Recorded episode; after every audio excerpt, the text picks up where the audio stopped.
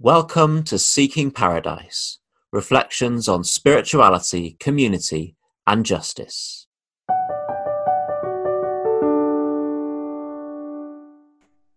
So, there was once a seeker after truth who went to visit a wise woman who lived in a cave. And he approached into her cave and he, he introduced himself and he said, I'm a seeker after truth. I have read many books and I've been to see many gurus and wise people and I've been to many temples searching for truth, searching for great revelation, for great understanding. And he said, I heard that you are a very wise person and that you are capable of giving the greatest revelation of all. Could you give that to me? The wise woman smiled kindly at the man, and she said, Yes, yeah, I could. I tell you what, you see that hill over there in the distance. If you climb up that hill at midnight tonight, and if you get to the top of the hill at midnight, and if you lift your eyes up to the heavens, then at that moment you will receive the greatest revelation. The man said, I'm very prepared to do that. I will do that. And so off he went to do as the woman had said. The next day he came back to the woman in the cave, looking a bit grumpy and fed up. And the woman said, did you do as I asked? And he said, Yes, I did, but it didn't work. Nothing happened. I climbed up the hill. It was a big hill, it took me a good hour to get to the top of the hill. And just as I was beginning to get to the top at midnight, the heavens opened and it began to pour down with horrible, thick rain. But I, I kept going, said the man. I kept going to the top of the hill I got there at midnight with the rain pouring down, and I lifted my eyes up to the heavens, and I felt the rain splatter on my face and going down the, the back of my neck. And I thought of myself on this hill looking up to the heavens, and I thought to myself, oh, I feel like a complete idiot. I feel like a complete idiot doing this. So the woman smiled and she said, that sounds like a pretty good revelation to me.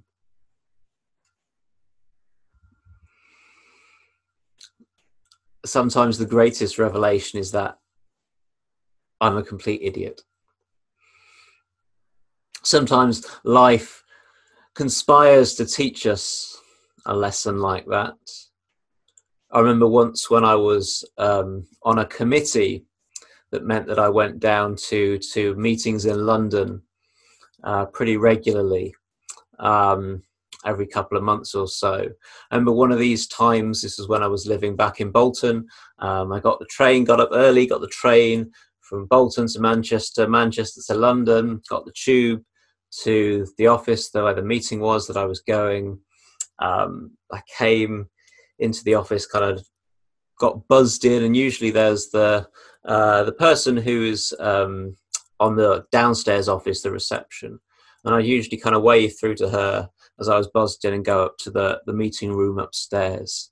Uh, that I was um, having this meeting, and I did that this time. I kind of buzzed in and kind of said, "Oh, hello," um, and kept kind of walking. But but this time she uh, she flagged me down, and she came out and she said, "What are you What are you doing here?"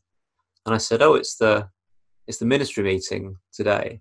And she said, "No, it's not. That's tomorrow." And I'd got the wrong day. I'd put the wrong day in my diary. I'd got train tickets for the wrong day. I'd come all the way down to London on the wrong day of the week. Um, and there was nothing I could do about it. Luckily, I, it was a sunny day. I went and got a change, bought a change of clothes in a shop and went to sit in a park and stayed over with a friend in London and came back to the meeting the next day.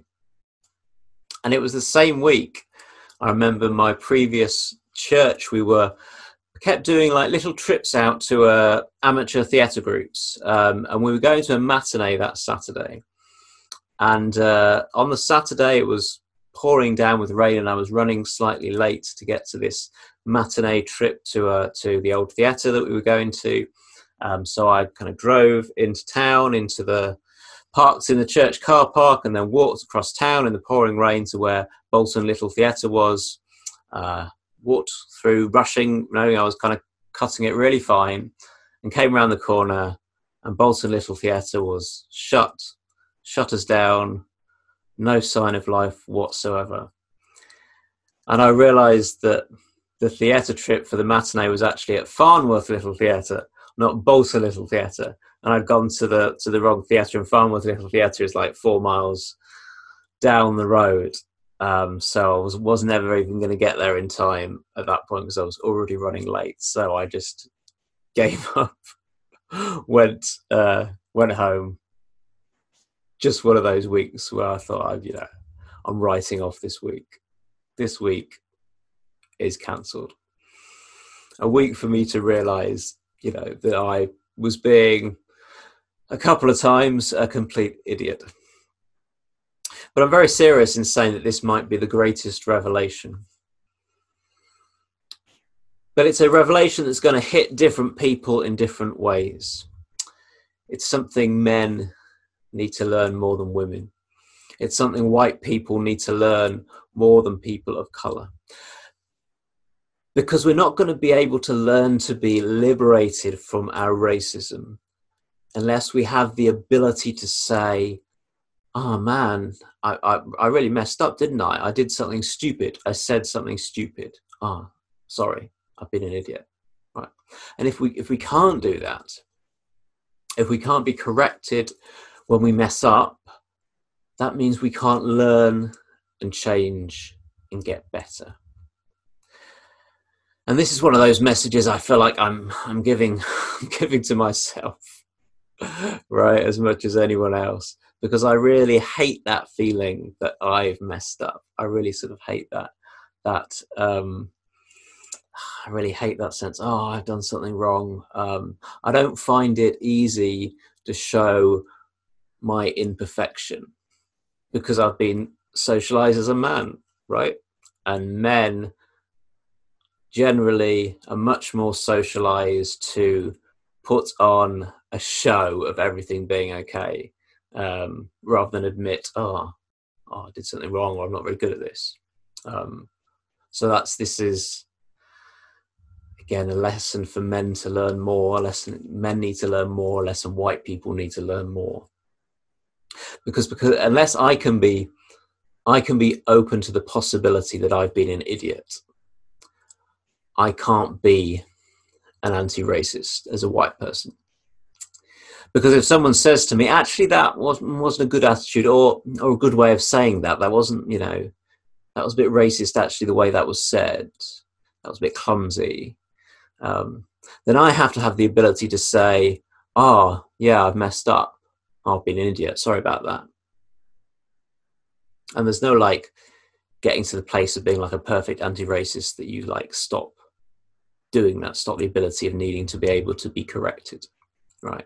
Because if i don't say that if i if i'm not have the ability to kind of recognize the idiot that i've been uh, then i'm going to say no no i didn't mean that. Um, i didn't mean to cause offense. I, am a good person. I, i'm not a racist person. And i'm going to get defensive because i'm trying to protect an image of me as a good person as a proper liberal person as an anti-racist person right as a not racist person so my priority in that conversation becomes my white innocence, my uh, white virtue, rather than having the ability to go, oh, I messed up a bit, sorry.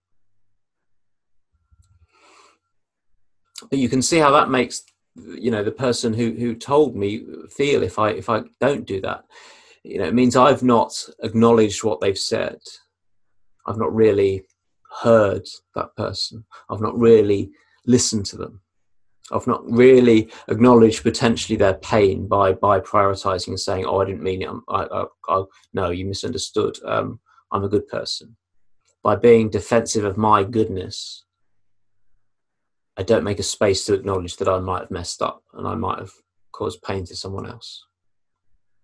To acknowledge that pain, I have to be able to admit that I might sometimes cause it. I might sometimes mess up a bit. I might sometimes be an idiot. It doesn't mean I'm evil, It doesn't mean I'm hateful, It doesn't mean I'm worthless. I'm still a precious human. I'm still a beloved child of God of infinite value. You are still, we are all still beloved children of God. But we're also idiots sometimes. And that's okay. That's okay. That's the revelation, maybe the greatest revelation. Sometimes I'm an idiot. Sometimes you are. And that's okay. In fact, it's a sign of spiritual health to be able to hold these two truths. I'm a precious, beautiful human being, and I can be an idiot sometimes. It's a sign of spiritual health not to take ourselves too seriously, to have a lightness of our being that comes from holding those two things as being entirely, totally, fully true. To be okay. To be deeply, deeply okay with the truth of both our foibles and our sacredness.